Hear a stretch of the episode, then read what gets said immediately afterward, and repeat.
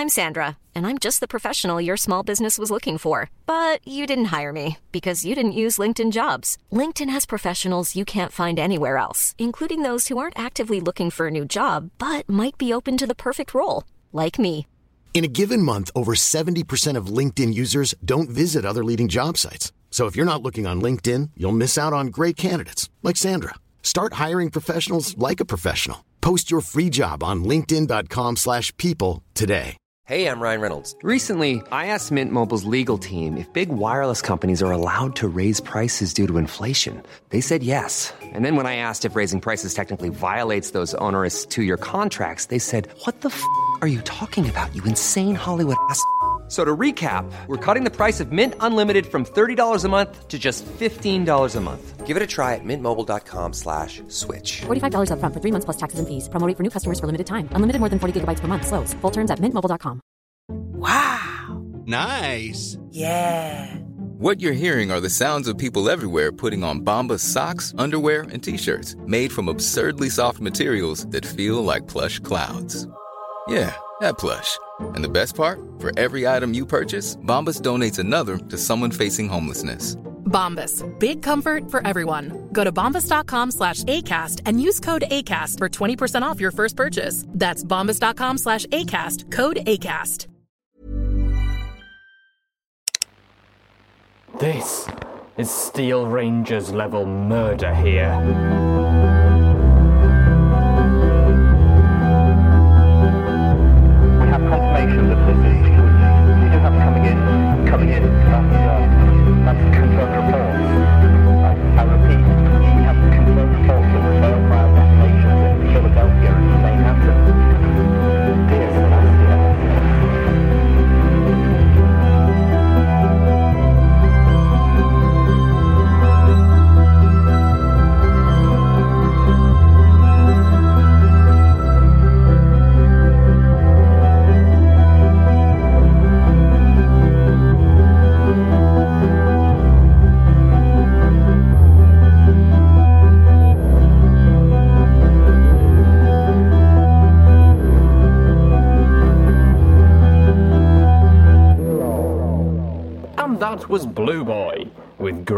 Fission.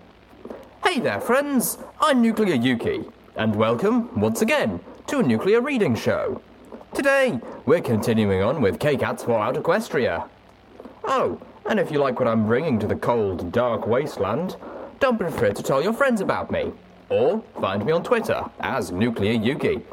And since the gangs can be a bit feisty, Fallout is owned by Bethesda, and Hasbro made My Little Pony Friendship is Magic. With all that said and done, welcome, friends, to the wasteland. Chapter 28 The Hour of the Wolf. Rage. Burning, explosive rage. In the moment I'd realised that the Steel Rangers had invaded my home, were killing the ponies inside, I saw red like I had never seen before. My nerves were hot, electric. I wanted to strike out, to slaughter the fuckers, to rip them apart from the inside out, to keep stomping until they were nothing but paste beneath my hooves. But my enemies, the murderers who were defiling my home, were not here. It would be hours, even at Calamity's best speed, before we could make it to Stable 2. I wanted to hurt some pony now. My whole body and mind and soul screamed for justice and retribution.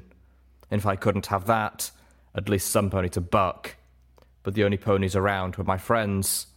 So I stood there and raged in silence, and they were wise enough not to interfere.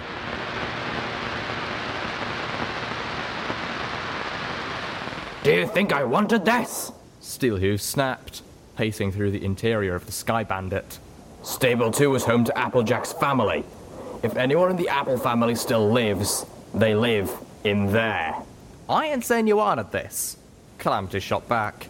I ain't saying that you didn't do your damn best to stop it. I'm just saying that your best weren't good enough. The rust colored Pegasus was pouring on the speed despite being at the point of exhaustion. And now it's my turn. Xenith watched the argument. For once, not being the focus of the shouting. She turned to Velvet Remedy, eyes large. This is your home? You and the little one. Why did the Steel Rangers attack it? Velvet Remedy shook her head. Each blink sent fresh tears down her charcoal cheeks. The wind whipped at her colour streaked white mane. Resources, nothing more. All they see is a functional stable. In the very least, the water talisman is priceless. The apple orchard nearly so. She closed her eyes, shuddering with a soft sob. At most, they want it as a base. My rage was beginning to ebb, the fire and fury unable to maintain itself without a direction to strike. I could feel numbness, sorrow, and horror lurking behind it, ready to overwhelm me once the inferno of anger burnt itself out. You can't just prance in and start killing rangers! Steelhoof stomped. I don't see why not. As far as I can see, they're nothing more than a gang of high-tech raiders preying on the innocent. Calamity kicked his battle saddle, changing the ammo. Ponies like that need to die, and I am to kill them. It's my policy. Steelhooves turned to Velvet Remedy. You talk to him. And say what?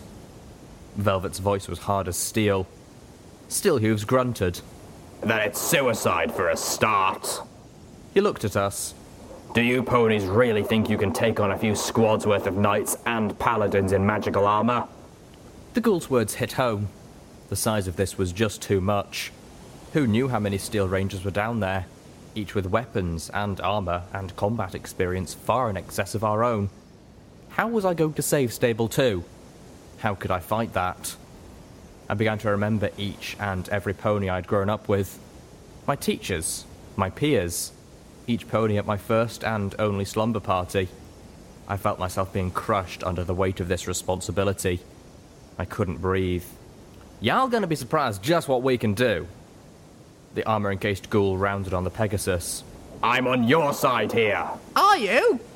I asked, finally breaking my silence. The others all turned a collective gaze on Steelhooves. The Steel Ranger, the eternally obedient soldier buck, had been backed into a corner, forced to choose between his loyalty to us and his oath to them. If that was all it was, then I knew we would lose. But I'd seen into his head, into his memories. Steelhooves' oath wasn't to the Ministry of Wartime Technology. It was to her, Applejack. And when it had come to defending her, there had never been a moral he considered sacred enough to let it stand in the way. If that still held true, then we stood a chance. Steelhooves didn't answer. That was not a good sign. But such a decision was hard enough without being further forced. I didn't dare push him. I needed him. I needed all of them. Well, that's just perfect, Calamity groused. Can you at least promise not to shoot us in the back when you do make up your mind? I wanted to tell the Pegasus to shut up.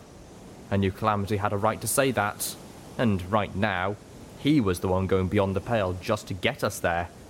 But if I had any chance of not letting Stable 2 down, not letting every pony I had ever known die, I needed my friends to pull together.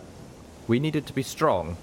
Instead, I was drowning, and all about me, they were splintering apart under the tension. Velvet Remedy nickered depreciatingly.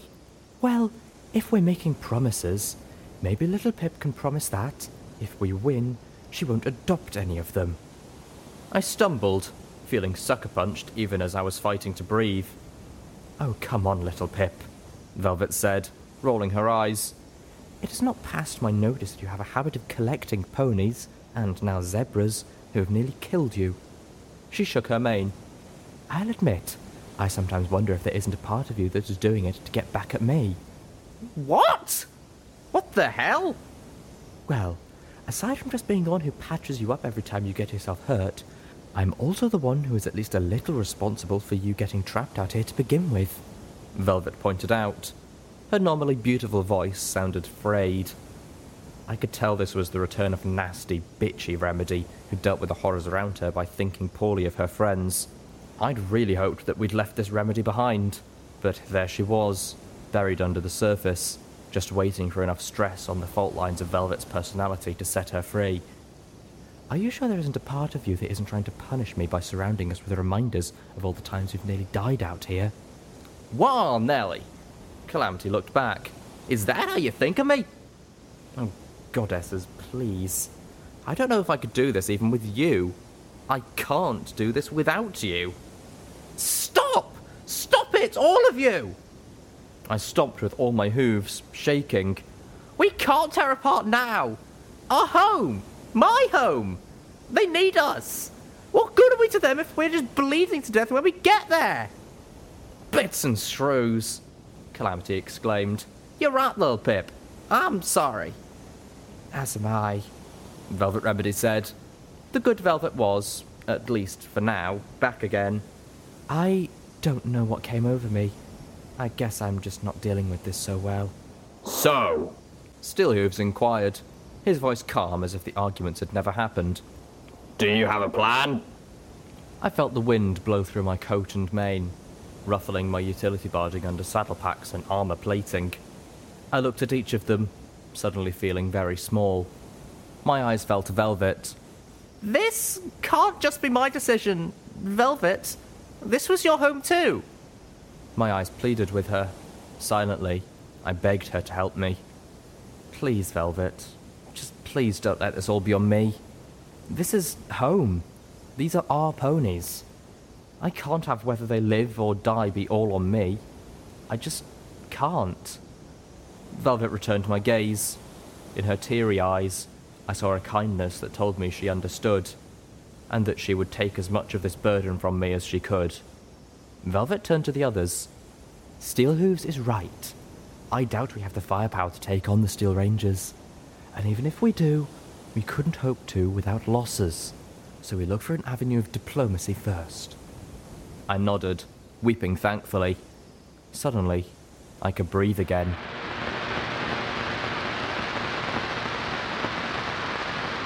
There was an odd orange glow on the horizon, like an angry dawn was approaching.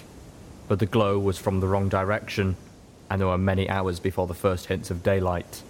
The sun and the moon had gone wild, raising and setting by their own whims, but even those whims seemed to have a clockwork precision. What are we looking at? Fires, Calamity answered. That up there's the Everfree Forest. Looks like Red Eye's got the whole backside ablaze. Xenith queried. Do you think Red Eye's troops might be near Stable 2? No, not a chance, Calamity answered. Those fires are over a day away.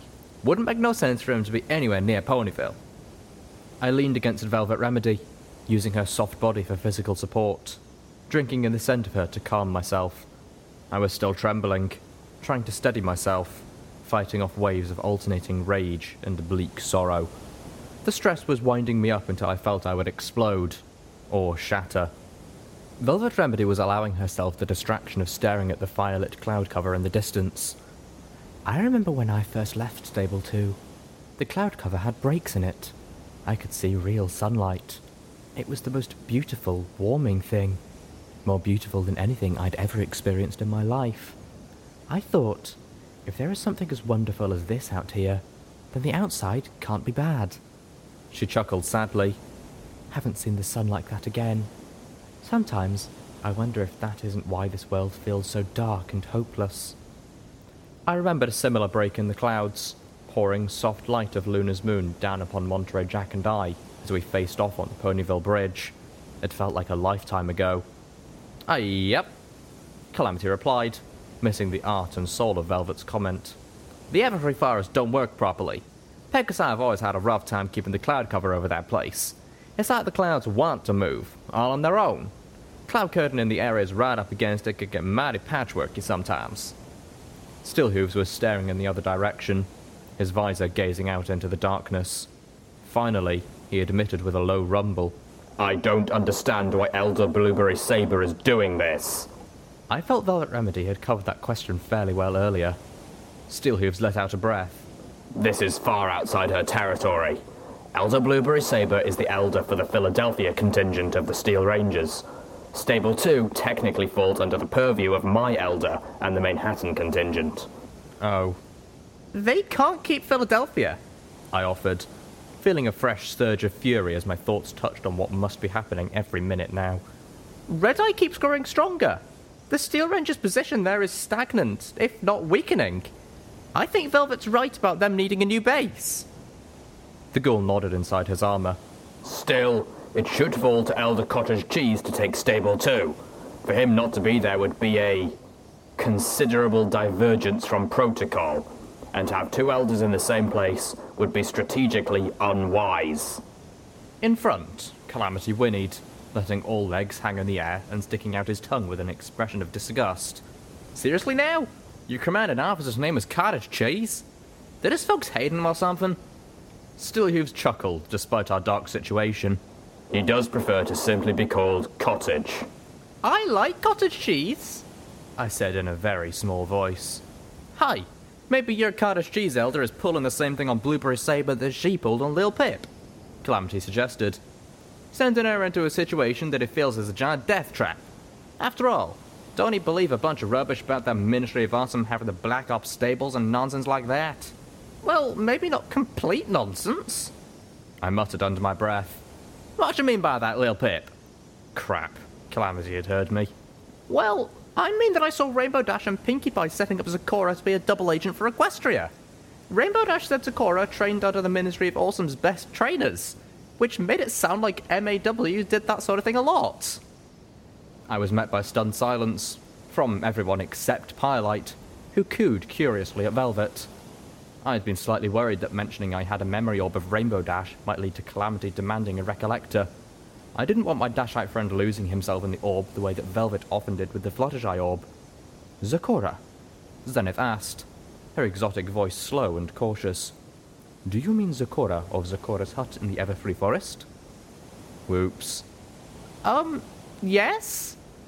Turns out she was a friend of the Ministry Mares, and close to.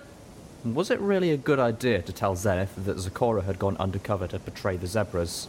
Zecora was a traitor. Steelhooves growled dangerously. She was selling weapons technology to the zebras. He took a step towards me. She tried to give them the damn gun that could punch through Steel Ranger armor. Oh boy. Uh, no, not really. That was part of her cover? No, that is not true. Steelhooves insisted adamantly. Fluttershy knew a zebra? Velvet Remedy's voice asked. At least that revelation, thank the goddesses, probably didn't lead down dangerous paths.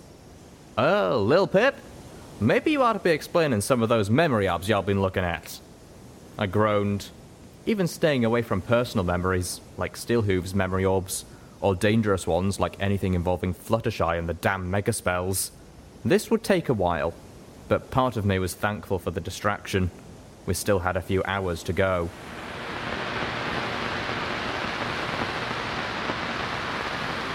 Burning hoof means what? That's what she said! I was still as overwhelmed by that as when I lived it. I'm still wrapping my mind around Fluttershy hitting on Applejack. Velvet chuckled with amusement. Even if it was for a good cause. Her eyes twinkled as she looked at me. I hung my head. I still had some torment coming my way after the barn door slip up, and I suddenly felt sure Velvet was drawing a whole new level of inspiration from the Yellow Pegasus. As if to confirm my suspicions, Xenith leaned close and intoned, You are doomed. Steelhooves had remained abnormally silent, even for the taciturn ghoul. Ever since I explained that first memory, at first, I thought that the revelation about Zecora had affected him, or perhaps the confirmation of his theories about the Ministry of Awesome. With time, I grew to suspect that neither was the case. Rather, I suspected that while we were distracting ourselves from the conflict that awaited us at Stable 2, Steelhooves was plunged deep into his own internal turmoil and was working through it as best he could before the moment of choice arrived. In a way, he was stronger than we were, or at least than I was. The sound of rapid fire pops floated up to us on the wind. We were approaching Ponyville. Sweet Apple Acres was still a good bit away, but in the stillness of the wasteland, the night air carried the sounds of battle great distances. Velvet Remedy whimpered, That's a lot of gunfire. Grenade machine guns. Steelhooves noted, Like mine. Several of them. I felt myself trembling as my imagination insisted on conjuring images of what might be happening. They wouldn't be using that sort of weaponry inside the stable, would they? And if not, what were they doing? Suddenly, I pictured all the ponies of Stable 2 marched out into the nearest field of poisoned apple trees, lined up, and fired upon with grenades just for the cruel pleasure of seeing their bodies torn violently apart. I let out a low moan, tears in my eyes. I tried to banish the image. Surely even these monsters wouldn't be so vicious, so cruel. These were Steelhooves' brethren, not raiders, right? Monsters! Velvet Remedy hissed next to me. I think you're right, Calamity agreed, making me cringe. Please, no. This can't be what I'm thinking. It just can't. Red Eyes Fires are driving a whole mess of things towards Ponyville. Sounds to me like a few have wandered their way up to Sweet Apple Acres.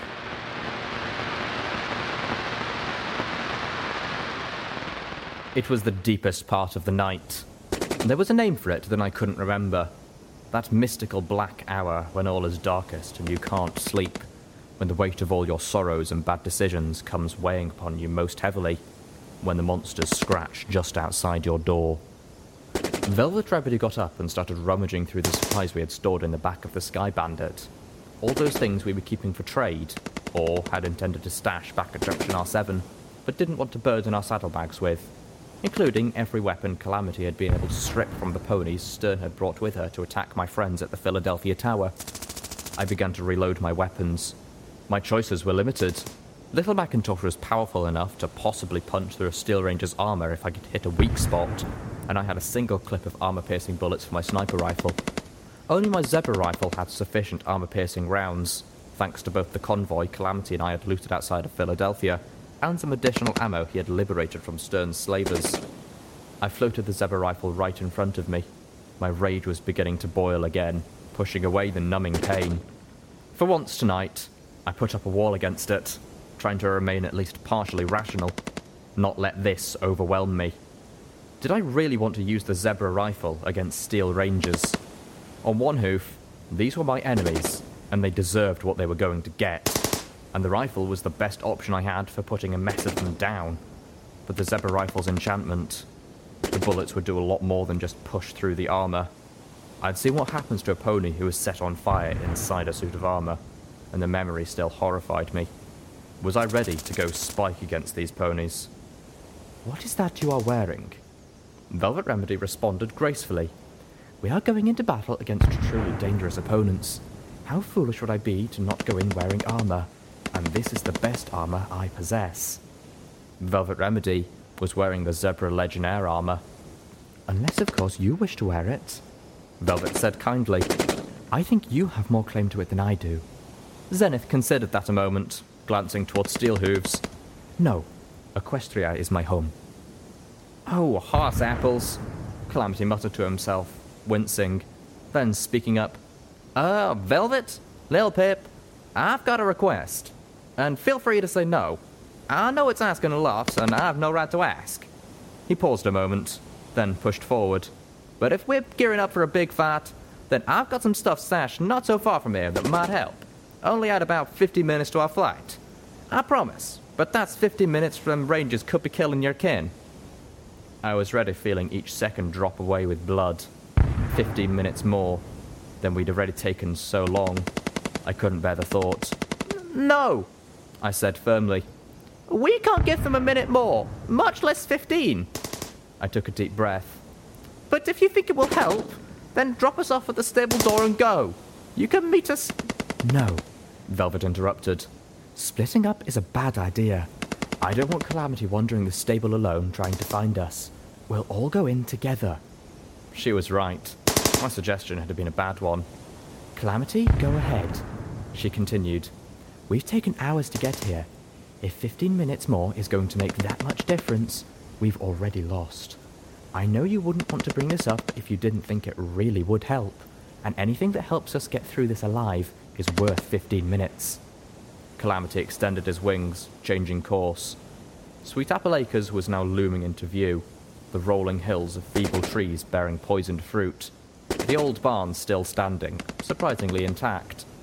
Y'all won't be able to use the barn until next spring. I suddenly imagined that Applebloom had torn the original barn down while they excavated the stable too, then rebuilt it afterwards. When Stable-Tec builds something, they build it to last. I could see sparkling lights in the air, like part of the night sky had descended through the clouds and landed in the middle of the farm. A swarm of evil stars. Pinpoints of muzzle flashes danced across the ground all around it.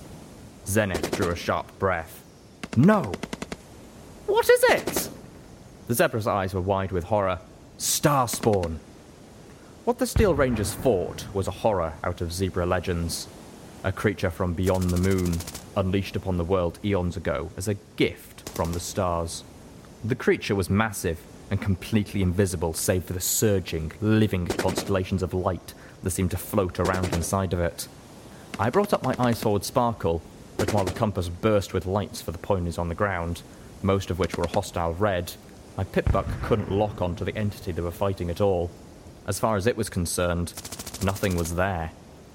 Gunfire from the embattled Steel Rangers poured into thin air, and the starry air attacked back, crushing them or sending them flying. Rockets exploded, bathing parts of the creature in fire long enough to get glimpses of its shape.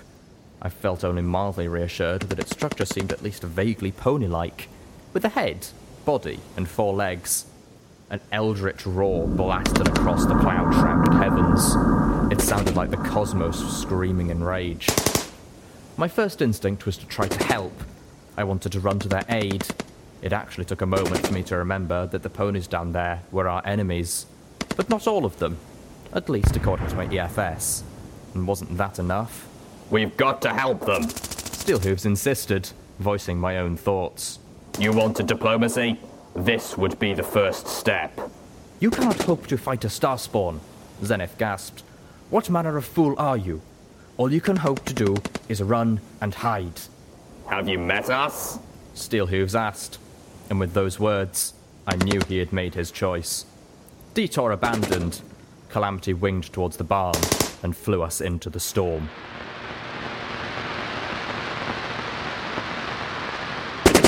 Steelhooves stood on top of the Sky Bandit, his grenade machine gun tearing at the virtually invisible monster as Calamity circled us around again. Pegasus Buck was doing his best to get us as close as possible while keeping us outside the star spawn's striking range. Not an easy trick being unable to properly see the creature. The Steel Rangers on the ground had been nearly decimated. There were at least a dozen corpses in crushed and mangled armour. Nowhere near the forces that Steelhooves estimated had been sent to the stable. I can make out three remaining from the dim light of their EFS visors and brilliant flashes from their weapons. One fired off a pair of missiles. They exploded against the transparent hide of the monster. The Starspawn retaliated, an unseen appendage connecting with the armored knight with a sickening crunch. The pony flew through the air towards us. Yow! Calamity cried, dodging. I could see the pony was dead as it arced past us internal organs pulverized inside gruesomely dented armor.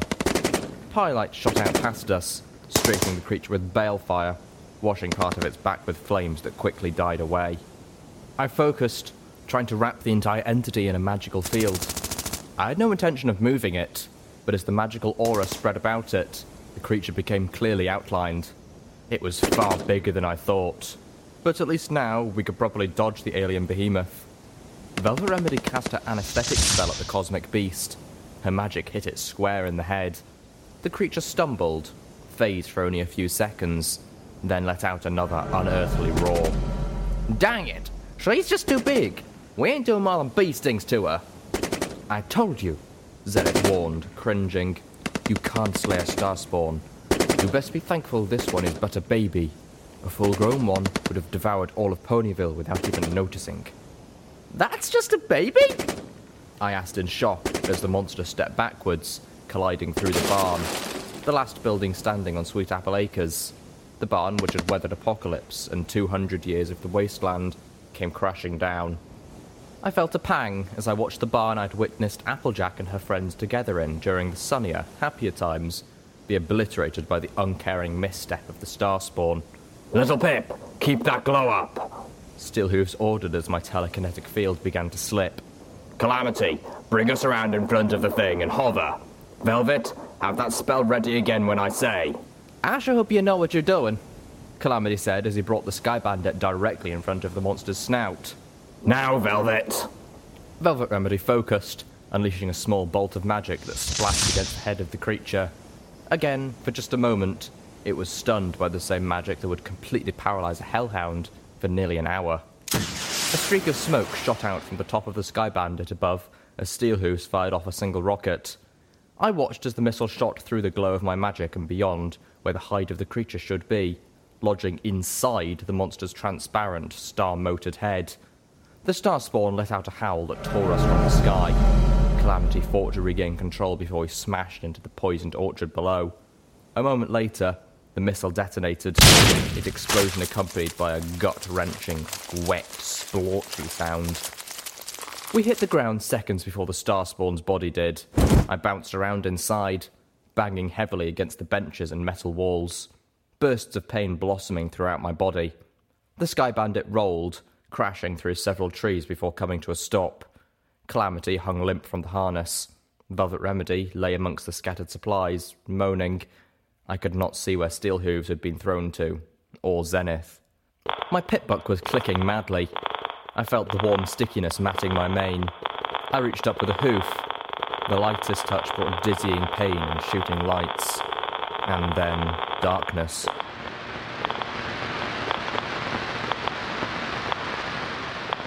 The bright spotlight from Steelhooves' helmet found me. Xenith trotted beside him, looking annoyingly unhurt. She had, I would learn, jumped out a window as we crashed, landing in a controlled roll that left her unmangled save for her mane. Is every pony okay? I asked weakly. Never better.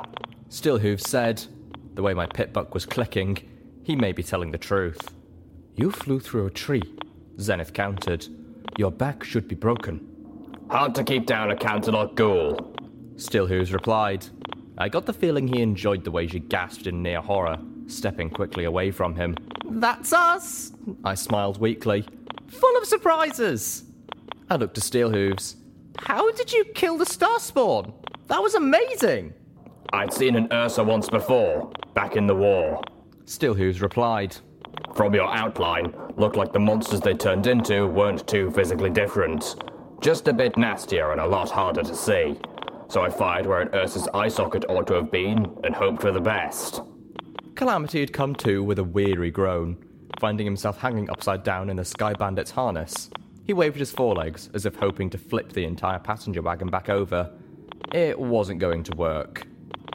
Here, let me help. I called out and magically unhooked the harness.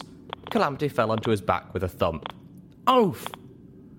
Velvet Remedy hobbled out of the passenger wagon, dragging our medical supplies with her. I realised that we had probably scattered our belongings across a hundred yards of irradiated cropland, but that would be a task for morning. First, we had to get through the night. At least I hadn't lost my weapons. Every pony and zebra gather round, Velvet said politely, dropping her saddle boxes to the ground. Your medical pony is going to patch you all up before we proceed further, while simultaneously managing to not take it as a bad omen that she's having to heal your wounds before you even get inside the stable door. Hold up right there, ponies! A voice ordered from the darkness. Two helmet spotlights pinned the group of us. Two steel rangers who had survived the Starspawn battle were moving towards us, weapons pointed. The light from their EFS visors letting me know that they had their targeting spells locked onto us. Oh, wow! Came a sweet Mez voice from the second suit. Look, it's Elder Steelhooves. Star Paladin Steelhooves. The other corrected swiftly. And keep your weapon locked on him, Knight Strawberry Lemonade. That one turned to face our ghoul companion. We have specific orders to send you on your way. You will not interfere with this operation. That was awesome, Steelhooves, sir. The younger knight gushed, turning off her EFS. How did you kill that thing? Knight Lemonade. The older Steel Ranger turned with a growl. You will bring your EFS back up and lock it onto your targets. Do you even realize which stable you are attacking? Steelhooves asked evenly. This is Stable 2, the stable built to preserve the Apple family and the ponies of Ponyville. This is the Apple family's farm. That barn had been the barn that the mayor of the Ministry of Wartime Technology, Applejack herself, had grown up in. That stable holds her kin. You are attacking the family of the Ministry Mare of Wartime Technology. It is you who should leave. In utter shame. We have our orders, as do you. You are not my commanding officer, Paladin, nor is Elder Blueberry Saber. Steelhooves stood his ground. And even if you were, these orders are wrong. This operation is a disgrace, and any pony involved in it does not deserve the title of Steel Ranger. The orders I'm giving you come from Elder Cottage Cheese himself. You are to leave at once and take your tribal friends with you. The paladin turned to the knight once. And you, bring up your eyes forward, Sparkle, and lock on target. That is an order. Sir? Knight Strawberry Lemonade faltered. Elder, uh, Star Paladin Steelhooves is right. This operation is wrong. The paladin turned to face the knight, a back mounted light machine gun swiveling to lock onto her now. You will bring up your sparkle and lock on target, or you'll be facing a court martial for disloyalty before sun next sets. The paladin growled. Do I make my. The paladin fell, twin bullet holes forming black zeros on his armored helmet. Knight Strawberry Lemonade backed up in shock. The rest of us turned to Calamity. What? I'll give diplomacy a chance. He obviously wasn't about to join the good guys.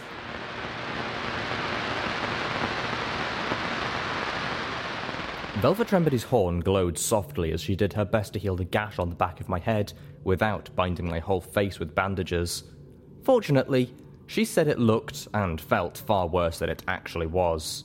Elder Cottage Cheese is dying. Knight Strawberry Lemonade said, filling Steelhooves in as best she could. I mean, I know he's been dying forever, but just this last month, not even the medical bed seems to be helping anymore. He's focused on taking Stable 29 before he dies. That's where he is, with Star Paladin Crossroads. He invited Elder Blueberry Saber to lead the acquisition of Stable 2, along with Star Paladin Nova Rage. Of course he did. Steelhooves commented. Star Paladin Crossroads had pushed for me to become an elder.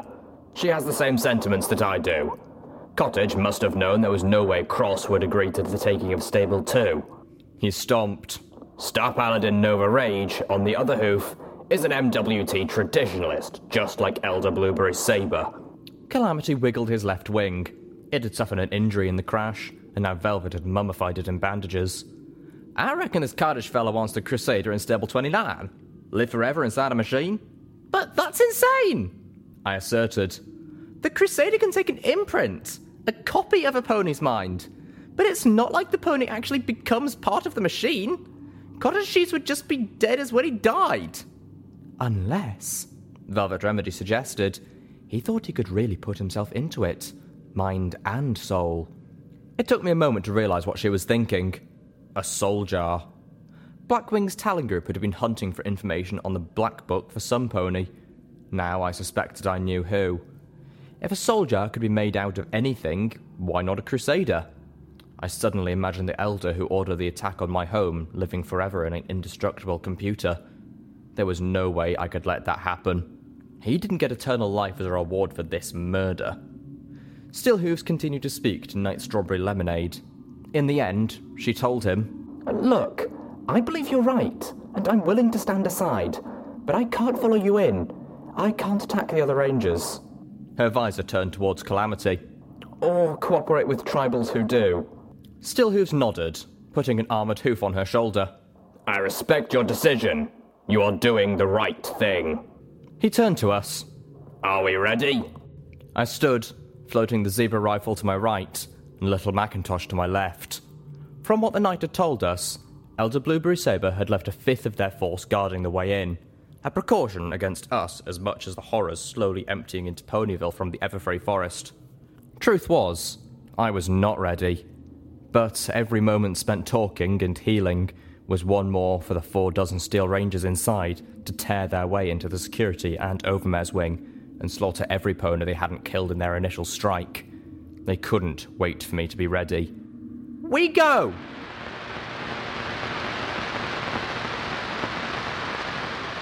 Calamity brought up the rear. His sharpshooting would be critical should we be flanked. I kept glancing back at him, watching his reactions as we passed through the tunnel beyond the apple cellar. It was not like the sanitized little tour he'd been given in Stable-Tec headquarters. This is Velvet Remedy's home. he muttered. Littlepip's home. I'm pretty sure he didn't know I could hear him before the Pinkie Pie statuette. I probably wouldn't have been able to. I gotta be strong for them, not go crazy. I can't just charge in and kill every armored bitch I see. I need to be strong. Need to watch for them. Need to protect them. I can do this. The skeletons which littered the floor had been crushed and broken, trampled by an army of metal hooves. I felt a twisted sickness welling up within the reservoir of rage that was filling my head. No pony knew who they were, but they deserved better than this. I felt part of my anger turn in on myself. Why had I not returned to bury them? They died at the door to my stable. But then, the equestrian wasteland was filled with skeletons. I hadn't treated any of the others any better. Not even the skeletons of Applebloom or Pinkie Pie. But at least I hadn't defiled them. I hadn't smashed them under hoof without even caring. The door to Stable 2 was wide open. Velvet Remedy and Steelhooves were our diplomats, so they were in the lead. I wanted our Steel Ranger to have a shot at wooing any other Rangers before we had to shoot, so Velvet Remedy was the first to step back into the place that had once been our home. She stopped with a painful gasp. I galloped up to meet her. The entrance room was as grey as the maintenance areas of Stable 2 had been, but now it was a cacophony of colour splashed all over it. The pretty colours of pastel coated ponies lay in pools and sprays of darkening crimson. The Overmare had sent a dozen ponies to meet whoever was coming in. Only two of them, stable security guards, were armed. The others had come bearing only hopes of friendship. Scattered near the open muzzle of a magenta coated young mare was a bouquet of flowers, a welcoming gift. The white flower petals were stained red, and the Steel Rangers had gunned them down. The pony in my head stood teetering on the edge of a great, dark spiral, a bath covered with bones that led forever downward into blackness. The currents of my rage pulled her towards it, a tidal force of crimson pouring into the abyss. I pulled her back, and my rage shattered. Horror and sorrow and hurt that had been building just behind flooded in. I collapsed to my knees, sobbing openly. That's it! I heard Calamity say, he sounded so very far away. Fuck diplomacy. Any pony who was part of this, who even stood by and watched, is a dead pony. I realised I recognised the yellow coated mare who lay disemboweled in the corner, but I couldn't remember where I'd met her or what her name was, and that made it so much worse. Why couldn't I remember her name? She deserved to have her name remembered. She deserved to be alive.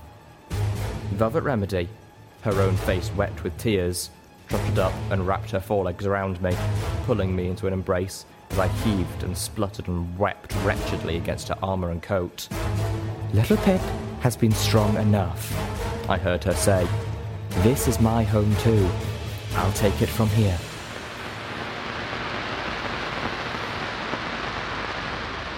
Calamity, Xenith, and I formed our stealth team. As soon as I could quiet myself and move again, Velvet Remedy sent the three of us ahead. We were no longer looking to negotiate unless they offered the white flag first. Instead, we would strike first, fast, and with finality. The first Steel Ranger who I pumped full of bullets from the Zebra rifle died in agony, screaming as his internal organs burst into flame, cooking him from the inside out. I didn't feel any remorse, no sympathy, nor did I feel glee or even a grim satisfaction. My emotional deluge had left me fiercely numb and focused. The act was necessary and right, and beyond that had no more emotional impact than brushing my teeth. I no longer even felt a twinge of revulsion for what Spike had done defending his own home. We passed more dead ponies in every hallway. The Steel Ranger's attack had been brutal, but there were not nearly the number of dead that I would have expected. The Friendship Committee had been a well calculated play on the Overmare's part and when the Steel Rangers showed their true intentions right there in the entrance, they gave her enough forewarning for a rushed evacuation into the security and Overmare wing. I both loved and hated her for that. So far, the maintenance wing had been hit the worst. The Steel Rangers had moved to secure it first, probably to prevent any pony from sabotaging the technology they were the most interested in. The ponies down there had no time to get out before the Rangers had cut them off. I turned the familiar corner and found myself face to face with a Pip-Buck technician's stall. A fresh surge of emotion hit me as I saw the black scorch marks on the walls that I had once cleaned. A red trail of blood ran along one wall, dipping at the end until it met the corpse of my mentor. If I ignored the missing leg, I could almost pretend he was asleep on the job again. This was not the mural I had once hoped for. I was crying once more, my vision blurring, making the lights of my EFS swim. The door to my mentor's office lay open. There was movement inside, a red splotch upon my compass. I waved the others back and started to creep forward.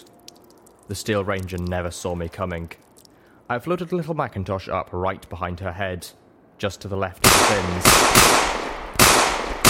I unloaded the full cylinder into her brain. She was probably dead after the first, but I didn't care. I turned to walk out and froze as I spotted my mentor's hammock.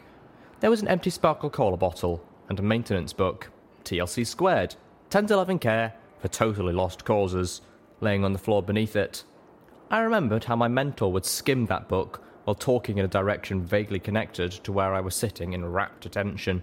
Shedding tears of painful nostalgia, I floated the book into one of my saddlebags. I heard the distinct sound of Calamity's battle saddle. A moment later, Xenith and Calamity dove into the Pip-Buck technician's stall. The hallway outside erupted in flame. Little Macintosh just ain't stealthy, little Pip. Xenith pulled out a jar of the small saddlebag she'd been using to carry her herbs and mixtures. She tossed it onto the floor, where it shattered, spreading a licorice scented goo. The zebra clopped her forehooves in the goo, then her hindhooves. The rush of flames down the hallway stopped. A moment later, a grenade bounced into the room. I grabbed it with a telekinetic shroud and floated it back the way it came. I heard the shout of alarm just before the explosion. Damn it! I hate unicorns! The Steel Ranger said, letting us know he had survived largely unscathed. I turned to Calamity and. where was Xenith? I looked around, then up.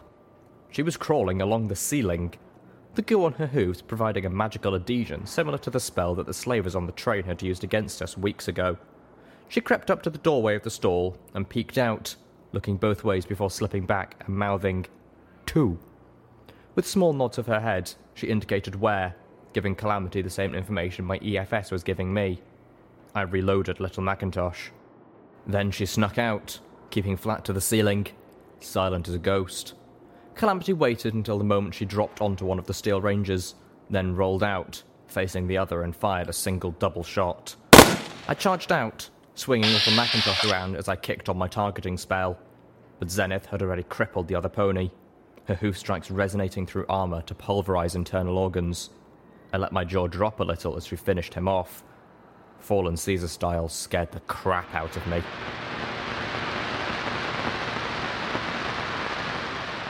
As we swept further into maintenance, we started seeing glowing piles of green residue or pink ash, all that remained of ponies killed with magical energy weapons, scattered amongst the massacred ponies of Stable 2. Calamity found that disturbing. My EFS told me there were four Steel Rangers around the next corner, near the door to the generator room. I relayed this to the others. I'll take 'em, Calamity said, starting to move forward, but I put a hoof on his shoulder and shook my head. Calamity frowned. He didn't want to back off, but he did so anyway. The Pegasus and the Zebra held position as I galloped silently back to where Velvet Remedy and Steelhooves were waiting. A moment later, Steelhooves trotted past Xenith and Calamity and rounded the corner. His missile rack was open, his weapons primed. I am Star Paladin Steelhooves. I'm declaring an end to this travesty of an operation. We do not assault the stable of the mayor of our own ministry, and we do not slaughter innocents when she was dedicated to protecting ponies. His voice rumbled with command. You have two options side with me and stand by your oath to the principles of our ministry mare, or stand with Elder Blueberry Saber and Star Paladin Nova Rage and be gunned down. Then you admit you're a traitor. One of them called back. You stand down and submit to arrest. Wrong answer. Steelhooves fired everything he had into the hallway, which was torn apart in a blaze of light, heat, and shrapnel.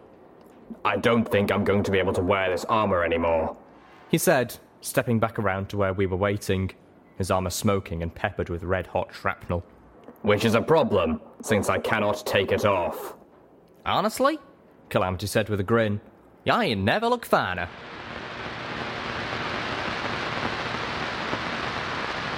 Xenith slipped through the back door of the Stable 2 saloon. I followed close behind, getting a surprisingly pleasant eyeful of the Zebra hindquarters. I found myself cursing the slavers who had scarred it so. The back of the saloon was a darkened kitchen. Well, darkened until Pyrelight flew in and landed on one of the pots sitting on a stove. The Balefire Phoenix had almost returned to normal, but was still shedding off enough energy to glow like a torch. Mr. and Mrs. Sparkle Cider were dumped in a far corner, their bodies bleeding into each other. Mr. Sparkle Cider had always given me free ice cream when I was younger. Well, until he caught me lockpicking his wine cabinet. His wife had been one of my mother's friends. Mrs. Sparkle Cider's hindhoof was caught on the door in the walk in freezer, propping it open. All of the ice cream inside was slowly melting, swirling in pools with the sherbet on the floor. I felt an uncontrollable rage sweep over the numbness. My heart was pounding in my breast. It's clear, Xenith whispered, looking out into the saloon itself. I passed the message back. A minute later, I crouched in position at the door, loading the last of my bullets for little Macintosh. The magical bullets. Calamity and Xenith remained in the kitchen, taking their turn as rear guard. Steelhoof stood in the saloon, looking out of place amongst the rich pseudo wood decor. Velvet Remedy, however, moved with purpose, almost gliding up to the raised stage, the magic of her horn playing against the terminal and soundboards. Velvet Remedy had a plan. A moment later, she strode to the edge of the stage, looking down at Steelhooves. My mind flashed back to sneaking into the saloon, an underage blank flank, hiding in the back of the crowd and watching as nearly adult Velvet Remedy performed. Her music moved my soul, and often it was agony not to dance. Ready? she said, and her horn flared. Attention, Steel Rangers! Steelhooves began. His voice boomed throughout all of Stable 2. Velvet Remedy had commandeered the public address system. This is Steelhooves, founding member and oldest living of the Steel Rangers, Star Paladin of the Manhattan contingent. I call on you to stop and consider your oath. Consider where you are and what you are doing. Do your loyalties lie with Applejack, the mayor of the Ministry of Wartime Technology, the creator of the Steel Ranger armor, and the mare who by her own hooves, the sweat of her brow, and the honesty of her heart, forged the Steel Rangers? Or is your oath to the fearful, greedy ponies who abandon all that she stood for, turning us into little more than technology raiders, hoarding toys from the past because they have forgotten that it is virtue, not trinkets, that makes a pony great? Ponies who now turn their eyes on Applejack's own home, commanding that you slaughter her family for their greed. These orders, this operation, would be an abomination in the eyes of our ministry mare. Applejack was put in charge of the Ministry of Wartime Technology because she was the bearer of one of the elements of harmony, and the ruler of Equestria recognized the caliber of that. Do you think it was the virtue in her soul or the jewelry on her neck that made Applejack a bearer? Today, you must choose with who your oath lies. Surrender this ignominious goal and join by my side, reaffirming your oath to the protection of the citizens of Equestria, just as Applejack dedicated her life to, or continue in this disgraceful act and face the wrath of those who choose to stand true. Here's a cool fact a crocodile can't stick out its tongue. Another cool fact you can get short term health insurance for a month or just under a year in some states.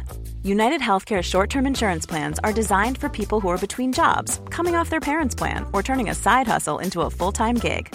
Underwritten by Golden Rule Insurance Company, they offer flexible, budget friendly coverage with access to a nationwide network of doctors and hospitals. Get more cool facts about United Healthcare short term plans at uh1.com.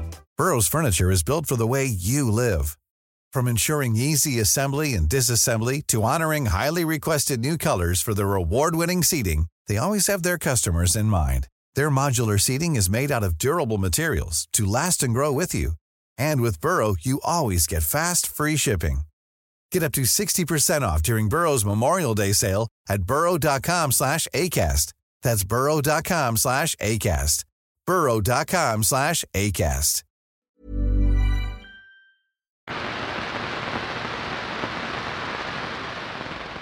Glow around Velvet Remedy's horn faded. Steelhooves looked up at her. Well, how was that?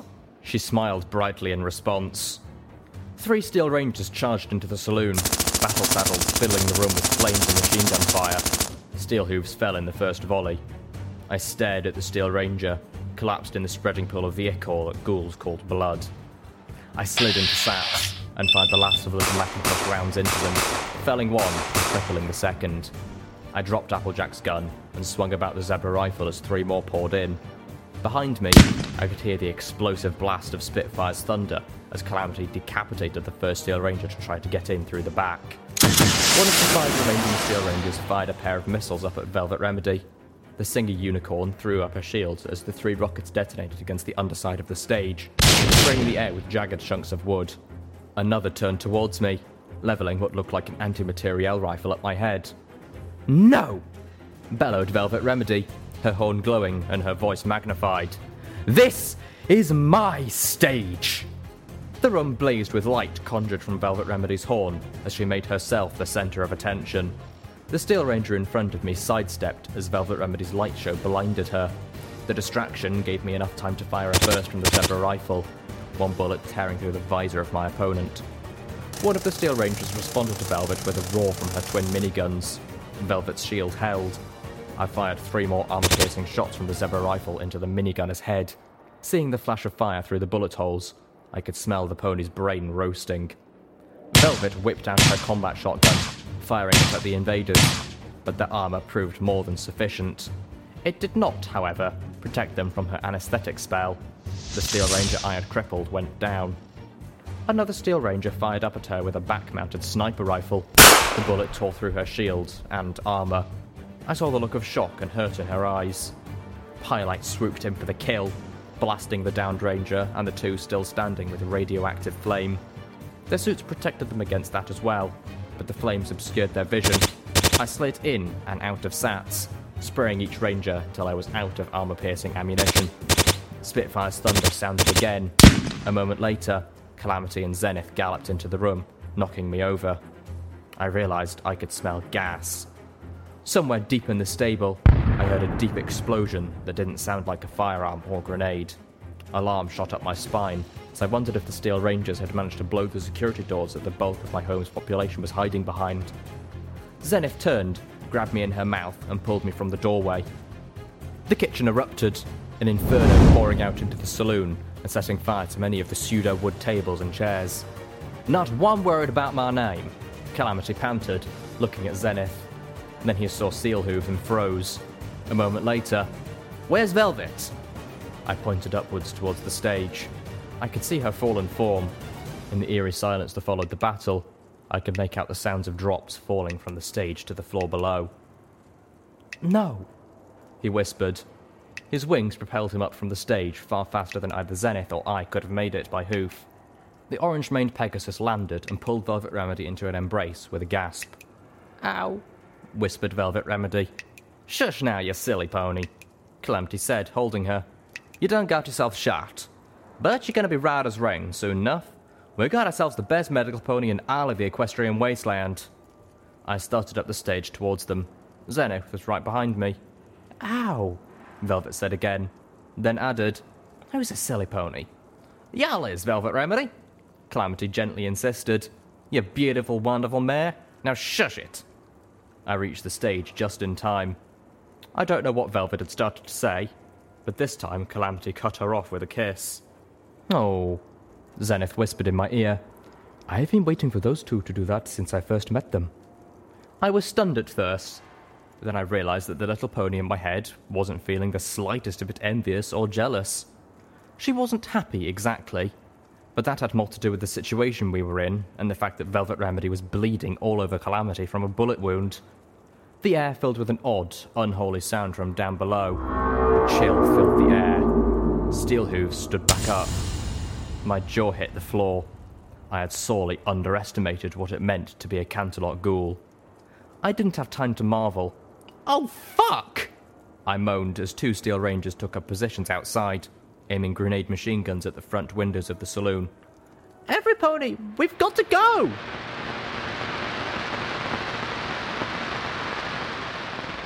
The Steel Ranger mare stepped through the door on the far end of the bathroom and opened up with a grenade machine gun of her own, blowing up the stalls and toilets between me and her. Heat washed over me, searing my lungs. Shrapnel cut at my armor and flesh, leaving me bleeding from dozens of small wounds. Outside, Calamity and Xenith crouched behind a row of lockers which I had floated into a barricade. We were getting close to the school where I had once taken my QT aptitude test, and the place was swarming with Steel Rangers. I was out of ammo for Little Macintosh, and was actually beginning to fear for the Zebra rifle. We'd been lucky taking them on one or two at a time, the element of surprise on our side, but now they were alert and moving against us by force. Only the narrow hallways prevented us from being surrounded or utterly overwhelmed. A missile flew over the lockers, exploding against the wall behind Xenith and Calamity. The explosion blew them both hard into the barricade. Calamity rose up, dazed and bleeding. Xenith didn't get up at all. Steelhooves! Velvet! I cried out. We need your help! The two of them were guarding our rear, Velvet considerably worse for wear after downing both of our remaining extra strength restoration potions. She needed to stay out of the heavy fighting, but we couldn't spare her entirely. The further we got into the stable, the more ways to flank us opened up. Another thunderous explosion sounded from somewhere deep in the stable, followed by more. Water sprayed from all the destroyed toilets. The Steel Ranger's hoofsteps splashed as she approached closer. Give it up, Littlepip. Crap. Surrender now. An Elder Blueberry Saber might just spare you and most of your friends. You won't get that offer from Nova Rage. Yeah, like that was going to happen. I don't suppose I could talk you into surrendering to us? I called back. Is mass murder really the Earth Pony way? Fuck you! She retorted and opened up another barrage of grenades. I wrapped all the debris around me in telekinesis and pulled it together, creating a shield. It didn't work very well. The first explosion blew the debris out of my magic's grasp, pummeling me with it. I felt bones break as pain surged throughout my body. More grenades detonated about me. My Pip-Buck screamed as every limb registered as crippled. My Pip-Buck politely told me I was dying from internal injuries. I couldn't feel them. My body was in shock. All I could feel was cold. Two missiles streaked through the air overhead, entering the room from behind me. They hit the Steel Ranger, blowing her off her hooves. She slid across the wet floor and collapsed in the corner, unmoving. Littlepip! Velvet Remedy cried from forever away. I lost consciousness.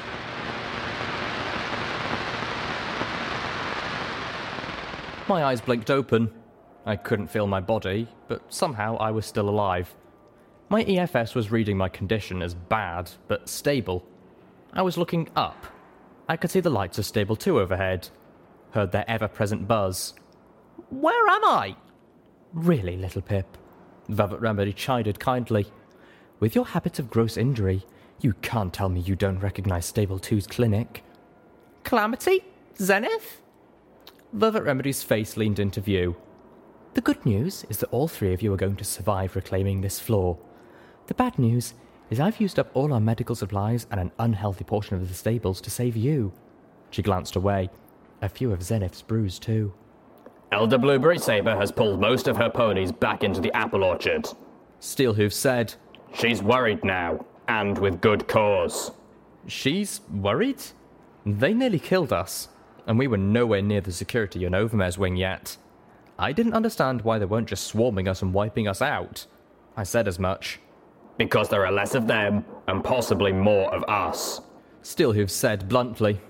About a fifth of the Rangers she was leading didn't take too well to what was going on down here. Star Paladin Nova Rage killed one of them for disloyalty, and Elder Blueberry Saber locked away the rest of the dissenters behind a welded door. That explained why diplomacy hadn't been working. All the ponies that the diplomacy might have worked with, the Elder had locked up. They're trapped in the school, Velvet interrupted. Steelhooves has been speaking with them. If we can get them out, we'll have nearly a dozen Steel Rangers on our side. Unfortunately, we're having a bit of trouble with that. But Elder Blueberry Saber doesn't know that. As far as she knows, the moment we took this section, we've got a whole lot stronger. I tried to get up, only to realize that not only could I not feel pain, I couldn't feel anything. Velvet Remedy had used her anesthetic spell on me. I tried to get up again, fervently sending the signals from my brain to a body that I couldn't sense that ought to make it move. My body heaved, and I fell onto the floor with a thud, bloodying my nose. I couldn't feel that either. Now look who's a silly pony. Velvet Remedy giggled. Stop that, or I'll tell Homage that you're into bondage and spankings.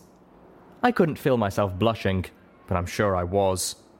As extra punishment, Velvet let me lay there on the floor as she turned her attention to Xenith. The zebra was still unconscious. Calamity trotted in a short time later. I'm afraid there ain't an easy way to get that door open. Best bet is to cut through it with a blowtorch, and that'll take hours. He whinnied. On the plus side, seems like that's what the enemy's trying to do with the S&O wing. Only those doors are a hell of a lot thicker, and there's more than one of them. Best bet, we've still got a couple hours before they're through. I forced my body to roll over, feeling an uneasy sense of accomplishment when I managed it on the third try. I found myself staring up at the ceiling rather than at my friends, which significantly diminished the victory. You know, magical energy weapons would melt through those doors a whole heap of a lot faster. Steel Rangers battle saddles aren't equipped with magical energy weapons. Steelhooves replied. That is an Enclave design. Yeah, said Calamity in an odd tone. That's what I figured. My gaze fell upon the grate to the air ducts. Unfortunately, while I was small, I was no chimera. I couldn't fit through them, but. Pyrelight! What's that, Littlepip? Pyrelight can get through the air ducts. She can carry a blowtorch to the good guy Steel Rangers trapped inside the classroom. Let them cut their way out. I suggested. Plus, she can carry in food and water to them while they work. I like it, Calamity said, the grin I couldn't see evident in his voice. Frees us up to continue the mission, while we're still providing the diplomatic relief. We had a plan. So did Elder Blueberry Saber. While we were busy, the bitch had welded shut every entrance into the atrium except for the passage through the apple orchard. The orchard was a huge, open space with only thin trees for nearly useless cover. She could amass her forces inside, creating a kill zone while a few of her soldiers worked on cutting through the security doors. The best plan I could come up with was to float more lockers in front of us, forming a wedge two lockers deep and two lockers high. Steelhooves and Calamity were going to join me. Velvet had clearly taken far better care of us than herself, unwilling to use up more than the minimal medical supplies on herself that we might have, and did, need later. She was still partially crippled from the gunshot wound, and I insisted that she stayed behind as a liaison with Pyrelight. Xenith promised Calamity that she would stand guard over our wounded medical pony. To claim that I was in good shape would have been an outright lie, but the pain I was in when the spell wore off was not the worst I'd felt. Definitely better than being sat on fire by a dragon or bucked between the thighs by a scarily strong raider. I could work through it. My legs, fore and hind, all seemed to work, if stiffly, and I could breathe without too much effort and feel my heart beat. Plus, I had my magic and my pip-buck. I was not in optimal fighting shape, but I really didn't need more, and there were ponies counting on me. I'd already seen too many ponies who I recognized lying dead on the stable floor. I wouldn't allow Elder Blueberry Saber or Star Paladin Nova Rage to add to that number. Steelhooves trotted up behind me as I floated the lockers into formation. A moment later, another Steel Ranger trotted up, only it wasn't a Steel Ranger. Wearing a Steel Ranger's armor from the neck back, his black Desperado hat was still firmly on his orange mane, and he held Spitfire's thunder in his mouth. What are you doing wearing that armor? Steelhooves demanded. Calamity just gave him a look. Okay, then how do you expect to fight in that? Magically powered armor requires months of training to perform even adequately in. Watch me! Calamity mouthed through his grip on the unique anti machine rifle. I shook my head, sending up a prayer to Luna for our coming battle, and a prayer to Celestia to keep Xenith and Velvet Remedy safe. I telekinetically triggered the door.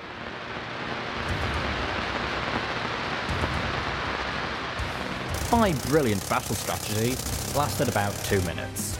Like with the debris before, my magic couldn't hold the lockers against the explosive force of their missiles and grenades. I was forced to plant our barricade in the ground, creating a makeshift pillbox about 20 yards into the orchard. The Steel Rangers quickly surrounded us, firing into the lockers, slowly tearing away at our shielding. Our line of sight was limited to small cracks between the lockers, purposefully not large enough to allow a grenade. Even so, I focused my magic on flinging all grenades back at our attackers until they stopped trying that. The gaps were too small for Steelhooves to fire through. Calamity was using Spitfire's thunder to great effect, downing a Steel Ranger every time one was foolish enough to make himself or herself visible. The noise was deafening in our metal cage. My ears were ringing so badly I felt I would vomit, but I stayed on the path. But the Pegasus was down to less than a half a dozen rounds of the rare ammo, even after having pilfered some from the battle saddle of the anti-machine rifle ranger in the saloon. And the twin machine gun battle saddle integrated into his armor couldn't be aimed through the tiny cracks. The Zebra rifle was out of armor piercing bullets, and the normal sort didn't have the penetrating power to take down a Steel Ranger. I was using my sniper rifle now. It too was out of armor piercing ammo, but a well placed shot to a weaker part of their armor would still go through. Part of me felt chagrin that I was becoming so practiced in defeating Applejack's creation. Calamity and I kept firing. Son of a! Calamity mouthed as he fired the final shot, the motion to me that he was out of ammo. My hope had been that we would take out enough of them to make moving again an option. From all the red lights on my eyes forward sparkle, we had done admirably, but we were still doomed. I'd walked us into a trap with yet another stupid plan, and this time I'd probably gotten all of us killed. I wasn't ready to give up just yet. It was about time to try a rush and a gallop.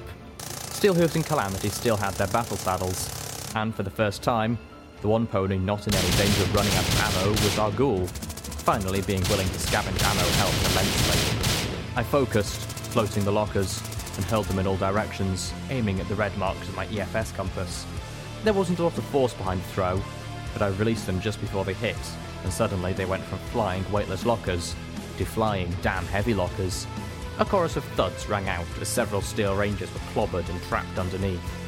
Unfortunately, Steel Ranger armour made them strong, they began to buck the metal weights off faster than I expected. We took off at a gallop, running across the orchard to the opposite door. Gunfire and explosions erupted all around us. Dirt and wood filled the air. A missile roared past me, disappearing into the foliage of an apple tree before exploding. I felt applesauce splatter my face. Steelhooves fired forward, clearing a way ahead. Calamity, bemoaning the magically powered arm the lack of wings, spun and poured out a suppressive fire behind us. Several Steel Rangers fired back with light machine guns and miniguns, but their shots glanced off the power armor he was wearing. Calamity swiftly turned, racing to catch up before one of them returned his fire with a missile or sniper round. He was doing far better in the suit than Steelhooves had anticipated, but nowhere near as well as Calamity himself had expected. Still, it looked like we would make it. I pushed as far as my battle weakened and overstrained body would take me, and I was the first to reach the door. It was locked and trapped. Of course. But this was not a problem for me. Well, not one of skill or tools, but it was a problem of time. Calamity and Steelhooves reached me as I attempted to disarm the explosives. Steelhooves began to guide me through it, his skills far surpassing my own, while Calamity turned to face the approaching Rangers. Give it up! called out Elder Blueberry Saber as the Steel Rangers advanced, encircling us. I heard a click as the bomb disarmed. Now for the door. I heard more clicks as every enemy Steel Ranger in the apple orchard reloaded. Elder Blueberry Saber called out again. Last chance! Give it up! I sighed. Damn it. This was the damn Ministry of Morale rooftop all over again. Why don't you just kill us? Because now she needs to make an example of me. Steelhooves guessed. And she knows that will go a lot smoother if she has hostages I care about. Or maybe I just need a good lockpicker. Blueberry Saber answered. Some pony who can get me past a security door. Oh, hell no. A deep explosion rang out. One of the Steel Rangers fell, her midsection torn through. Several friendly lights suddenly danced across my EFS compass. But that was impossible, I thought. The Steel Rangers upstairs were still hours away from being freed. We wouldn't be getting reinforcements for.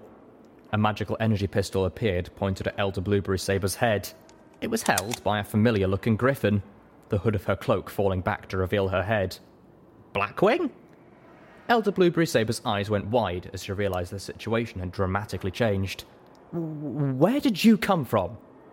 Blackwing smirked as she pulled the trigger, green beam from her pistol striking the pony between her eyes turning her into a pony shaped glow of luminescent green. Gawd sent me! Elder Blueberry Sabre collapsed into a luminescent puddle.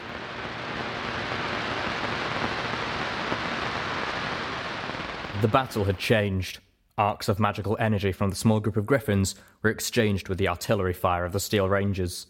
Calamity and Steelhooves waded into the fight while I struggled to unlock the door with my telekinesis. The door unlocked with a satisfying click and slid open.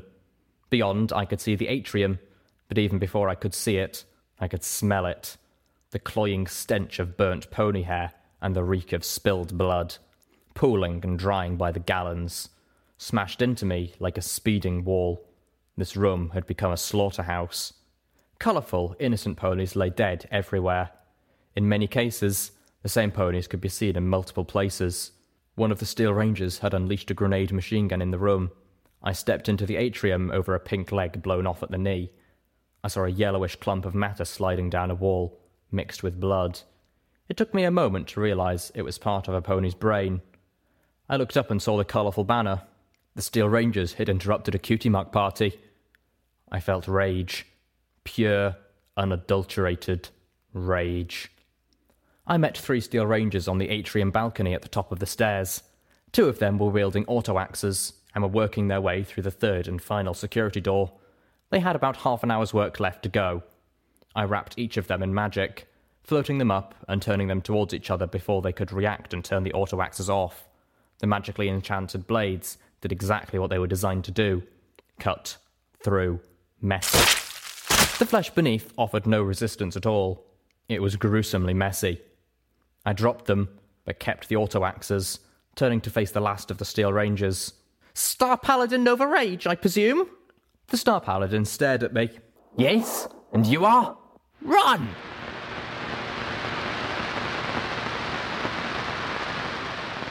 The adrenaline had once again left my body, and I hurt. Physically and emotionally. It was literally all I could do to stand up. I had exercised my rage, but that left only despair and a deep sadness. The hour was long over, the blackest hour whose name I couldn't remember, where the darkness of the world is echoed most heavily by the darkness in the soul. But I was still trapped there. Blackwing joined me as I waited for Velvet Remedy and Zenith. The Overmare had surely been watching everything through the stable's friendly pie observation system, and she had not yet opened the door. Gawd knows you've flown to Irate without contract. Content to negotiate compensation after the fact. The Griffin explained. When we heard the distress signal, she decided to give you the benefit of the doubt and asked if my talons would be willing to help. I'm thankful you said yes, I replied with a grim smile. My gaze kept drifting up to the gaily coloured Happy Quinceañera banner. Calamity trotted about, flexing his wings, thankful to be out of the Steel Ranger armour. I do not envy Steelhooves. He looked up. How did you appear right next to the Elder like that? Stealth book? Xenith trotted up to the steps of the atrium balcony. She stopped abruptly upon seeing Blackwing. Velvet Remedy collided with her backside and stumbled with a moan. She was crying again. Calamity flew to her, wrapping her in one of his wings as she moved onto the balcony. My girls had to make do with StealthBucks, yeah, but I. Where did you get that cloak? Blackwing gave the zebra a tolerant smirk. Yeah, as I was saying, zebra stealth cloak. She fixed me with a serious look. You have more friends than I thought, kid. We'd barely made it past New Appleloosa when this Pegasus school and a kid flagged us down. Turns out, they'd heard the distress signal too and wanted to pitch in. Practically gave us enough StealthBucks to get in while all you ponies were busy with the Starspawn and wage a war of our own. Not to mention the cloak, which I would note I insisted on paying her for. I looked over the railing at the other griffins in Blackwing's talons. The deep explosions I had heard before were now obviously from Butcher's little Gilda. I think she wanted to come in herself, but, well, she has a kid. A frown passed across Blackwing's beak, who I'm really hoping she adopted, because if not, ew. I'm sorry we didn't get to you sooner. Butcher called up to us, managed to get ourselves trapped in the generator room for the longest time. But then you ponies came along, and not only take out the guards sealing us in, but most of the door too. I was standing in an abattoir that had once been my home, and yet I found myself laughing. It was not a good laugh. It was a hurting, horrified, emotionally wrung out laugh. The laugh of a pony that can't scream or cry. I forced myself to stop as the security door slid open. The overmare stood there, gazing at us. Behind her was a throng of terrified ponies. Is it safe? One of them asked. I found that I couldn't find my voice. and was petrified. Aye, yep. Calamity answered for us. Rooted out the last of them. The ones in the school are good ponies who just got wrapped up in something really horribly bad. They'll be leaving soon with us. The auto axes were making cutting through the welded door a much quicker task. Thank you, the overmare said to all of us. Then she shooed the other ponies back inside. They did not need to see any more of what had become of the atrium. Littlepip, Velvet Remedy, would you please come in? The overmare motioned for us to enter the formerly sealed wing. Calamity slid his wing from Velvet and poked her towards the overmare with his nose. She moved slowly, but with ladylike grace. I followed, feeling clumsy and small and horrible.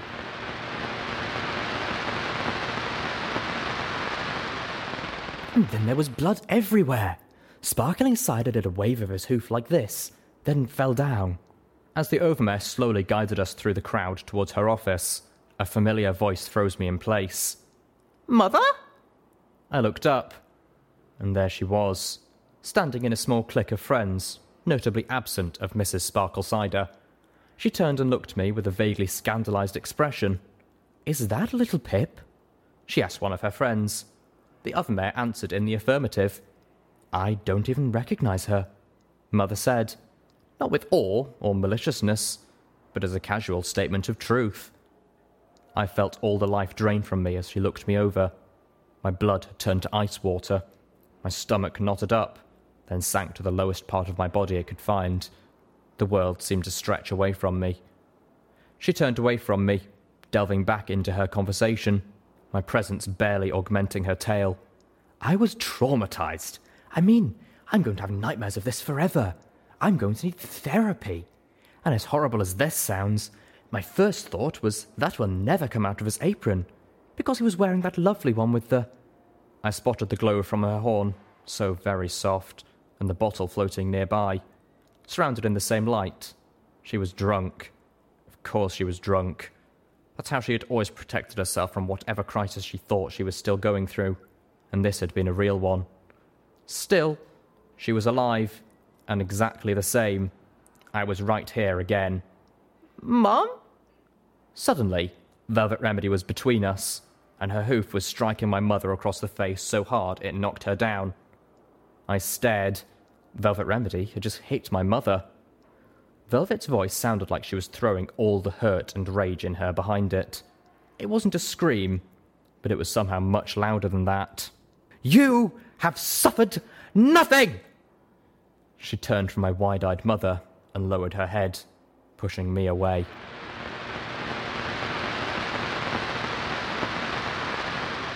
There are no thanks which are enough for your bravery and heroism. The Overmare told us, thanking us yet again for coming to Stable 2's rescue. And Littlepip, I owe you such an apology. You are always welcome here. This is your home. I looked up at the overmare, then down at my body. I was caked in blood. Maybe half of it mine. No! No? The overmare asked. I have no place in here. Not anymore. I looked up at Velvet Remedy, who was laying on a couch in the Overmare's office across from me. I've been outside for five weeks, and look at me. As much as I try, I'm not the same pony I was when I left, and I never can be. The wasteland has changed me, bloodied me, maybe even poisoned me like it has everything else outside. I can't come back. I can't bring that poison in here. I think it's already gotten in, the Overmare said sadly. I nodded. I know, but these ponies are good ponies, innocent ponies. They need to treasure that and hold it as long as they can. You need to wash away the blood, clean away the bodies, try to make Stable 2 right again. Tonight will be enough of a nightmare already. The Overmare nodded.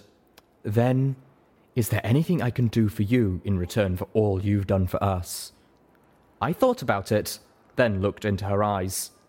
Yeah. First, we need to arrange some sort of payment for the griffins. Payment? The Overmare blinked. Ah, I see. They are mercenaries.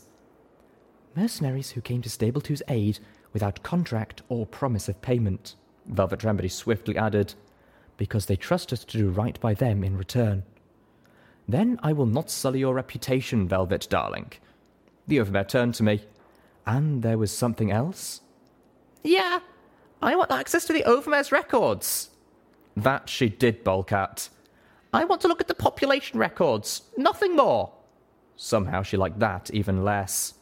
I do as well, Velvet Remedy said, getting up and moving to my side. I was still conflicted, wanting to simultaneously hug her and buck her for striking my mother. You know, the Overmare said softly, addressing Velvet.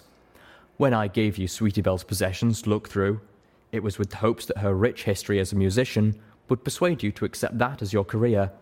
I hadn't expected you to use the opportunity to find a way to escape. She frowned. CMC3BFF. Clearly, I needed to give the recordings of a previous Overmare a much closer inspection before allowing them into any pony else's hooves. Velvet Remedy shook her head. You had to have known. I may have suspected, but I thought that you would make the better choice. I did make the better choice, Velvet Remedy said firmly.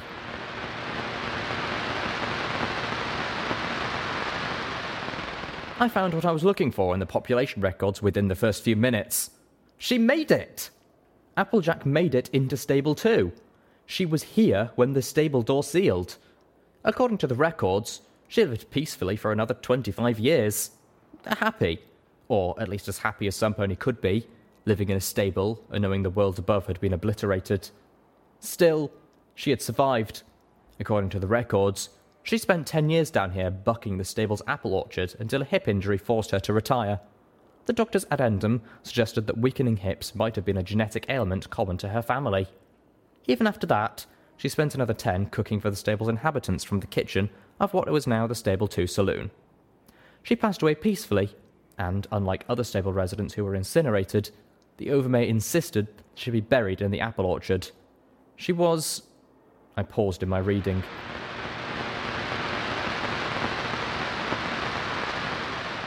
I walked into Paulette's stall.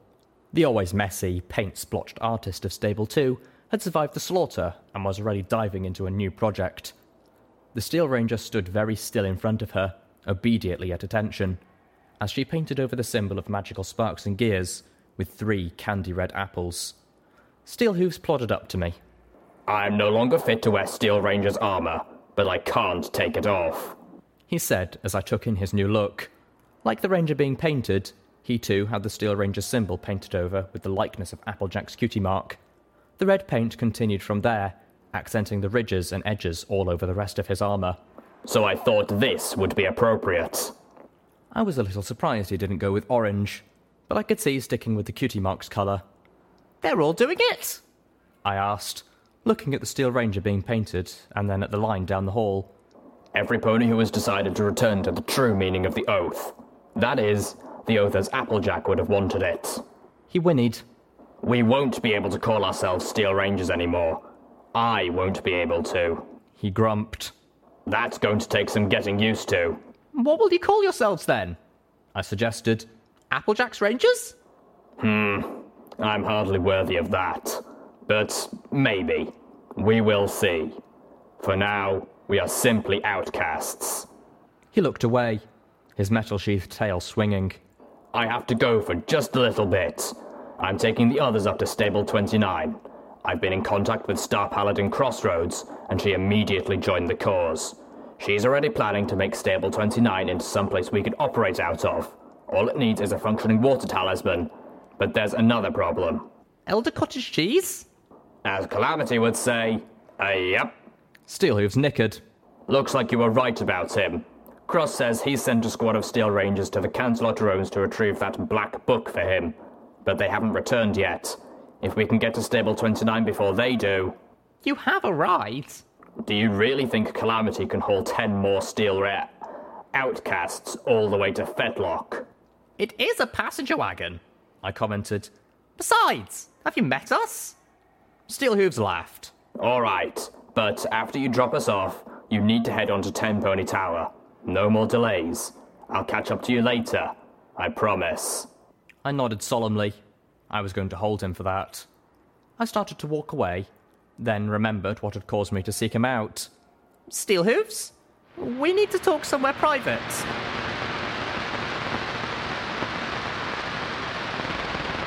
Applejack didn't leave you. Steelhooves shook his head. Yes, she did. She chose to be with her family, and I don't blame her for that. I never have. He paced a little. We weren't exactly. Our relationship was in a bad place. We were trying to put it back together, but it really wasn't going to work, and we both knew it. I loved her, and I let her go. I whimpered inside, but stood firm. No, Applesnack, I said, using his real name. She loved you. She tried to come back to you, but the Overmare wouldn't let her. He stopped pacing and looked at me. Wouldn't let her? She helped her family into the stable, and the Overmare closed the door. Applejack didn't know that the Stable 2 Overmare was under strict orders to not open the door for anyone under any circumstances. Not until the atmospheric and soil monitors read that the world above was clean and safe again. It's been 200 years. I know! Stable-Tec grossly miscalculated how long it would take. But that didn't matter because there was no way Sweetie Belle was going to let Applejack out. Applejack wanted to leave. She wanted to find you. The record for Applejack is full of annotations about her arguments with Sweetie Belle over this. But of course, with her condition, and with the readings outside, there was no way Sweetie Belle was going to let her back out. Steelhooves stomped. Wait, her condition? Was she hurt?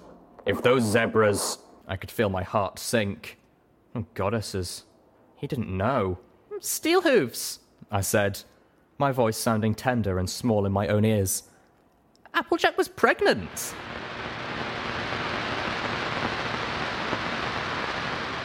I swear, the Overmare huffed. This is why I didn't want you becoming a medical pony. Velvet Remedy glared at her crossly. You just can't help yourself. You dig and pry. You and Littlepip are a match, you know. Velvet took a deep breath.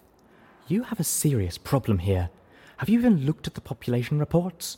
Do you have any idea how many of the original inhabitants of this stable were extended members of the Apple family? By Celestia, even Littlepip and I have a common Apple ancestor six generations back. I had stopped just inside the Overmare's office, watching the two mares argue. Neither had noticed me. That's not a big deal. Six generations is a lot. This entire stable is in danger of becoming completely inbred. Velvet Remedy shot back. I'd say that's a big deal. Littlepip was wrong. You can't stay locked up in here for much longer. Hello? I finally said. The two mares turned to look at me with matching shocked expressions. Maybe there's another way.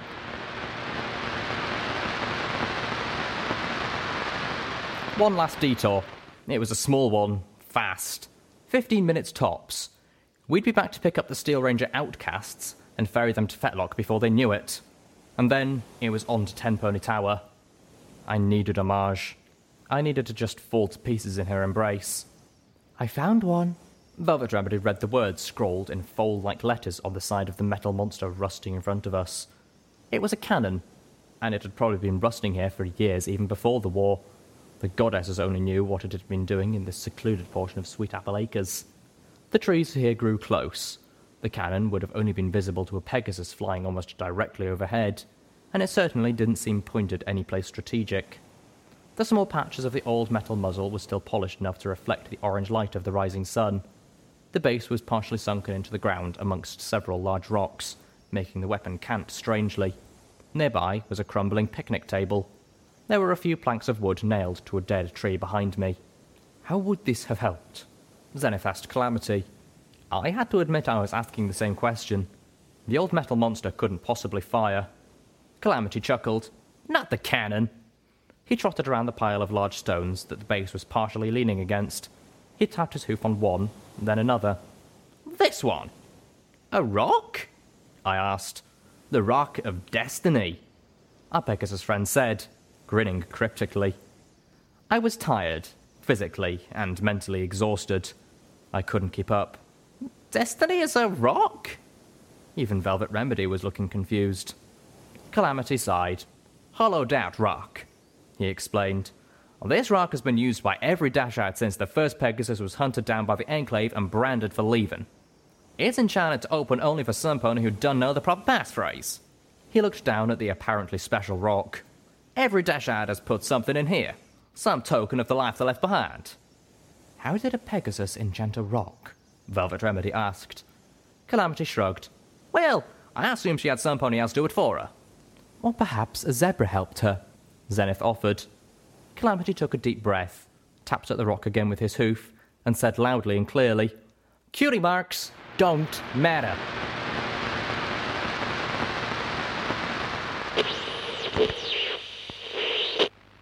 Footnote. Level up. Skills note. Firearms has reached 100%. New perk. Zebra Augmented Pony. You have allowed your body to be permanently enhanced through Zebra Alchemy. You gain plus 10% to your poison, fire, and radiation resistances, and plus 3 to your damage threshold. Note Zebra Augmented Pony and the Cybernetic Implant perk, Cyber Pony, are mutually exclusive. And now you see why there are some rangers that I do like. Them's outcasts are mighty fine people, battled all across the south here, kicking the shit out of the nasty ones. I'm just mighty sorry for Pip and Velvet having to go through that with their home. Fuckers. I'm glad Blueberry got herself done in, though pity it went Pip or Applesnack doing the killing.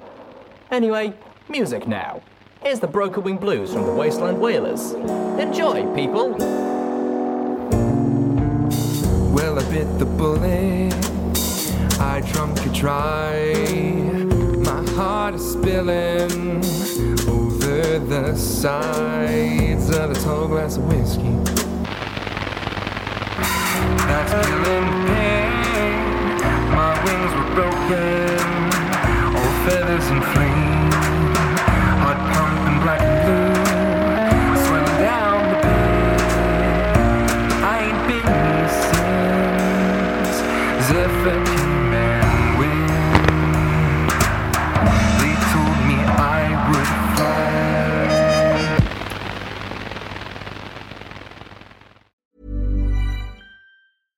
Selling a little or a lot? Shopify helps you do your thing however you cha-ching. Shopify is the global commerce platform that helps you sell at every stage of your business. From the launch your online shop stage to the first real life store stage, all the way to the did we just hit a million orders stage. Shopify is there to help you grow. Shopify helps you turn browsers into buyers with the internet's best converting checkout. 36% better on average compared to other leading commerce platforms because businesses that grow grow with Shopify. Get a $1 per month trial period at shopify.com/work. shopify.com/work. Hey, it's Danny Pellegrino from Everything Iconic. Ready to upgrade your style game without blowing your budget? Check out Quince. They've got all the good stuff, shirts and polos, activewear and fine leather goods, all at 50 to 80% less than other high-end brands. And the best part? They're all about safe, ethical, and responsible manufacturing. Get that luxury vibe without the luxury price tag. Hit up quince.com slash upgrade for free shipping and 365-day returns on your next order. That's quince.com slash upgrade. Planning for your next trip? Elevate your travel style with Quince. Quince has all the jet setting essentials you'll want for your next getaway, like European linen, premium luggage options, buttery soft Italian leather bags, and so much more. And is all priced at 50 to 80% less than similar brands. Plus, Quince only works with factories that use safe and ethical manufacturing practices. Pack your bags with high-quality essentials you'll be wearing for vacations to come with Quince. Go to quince.com slash pack for free shipping and 365-day returns.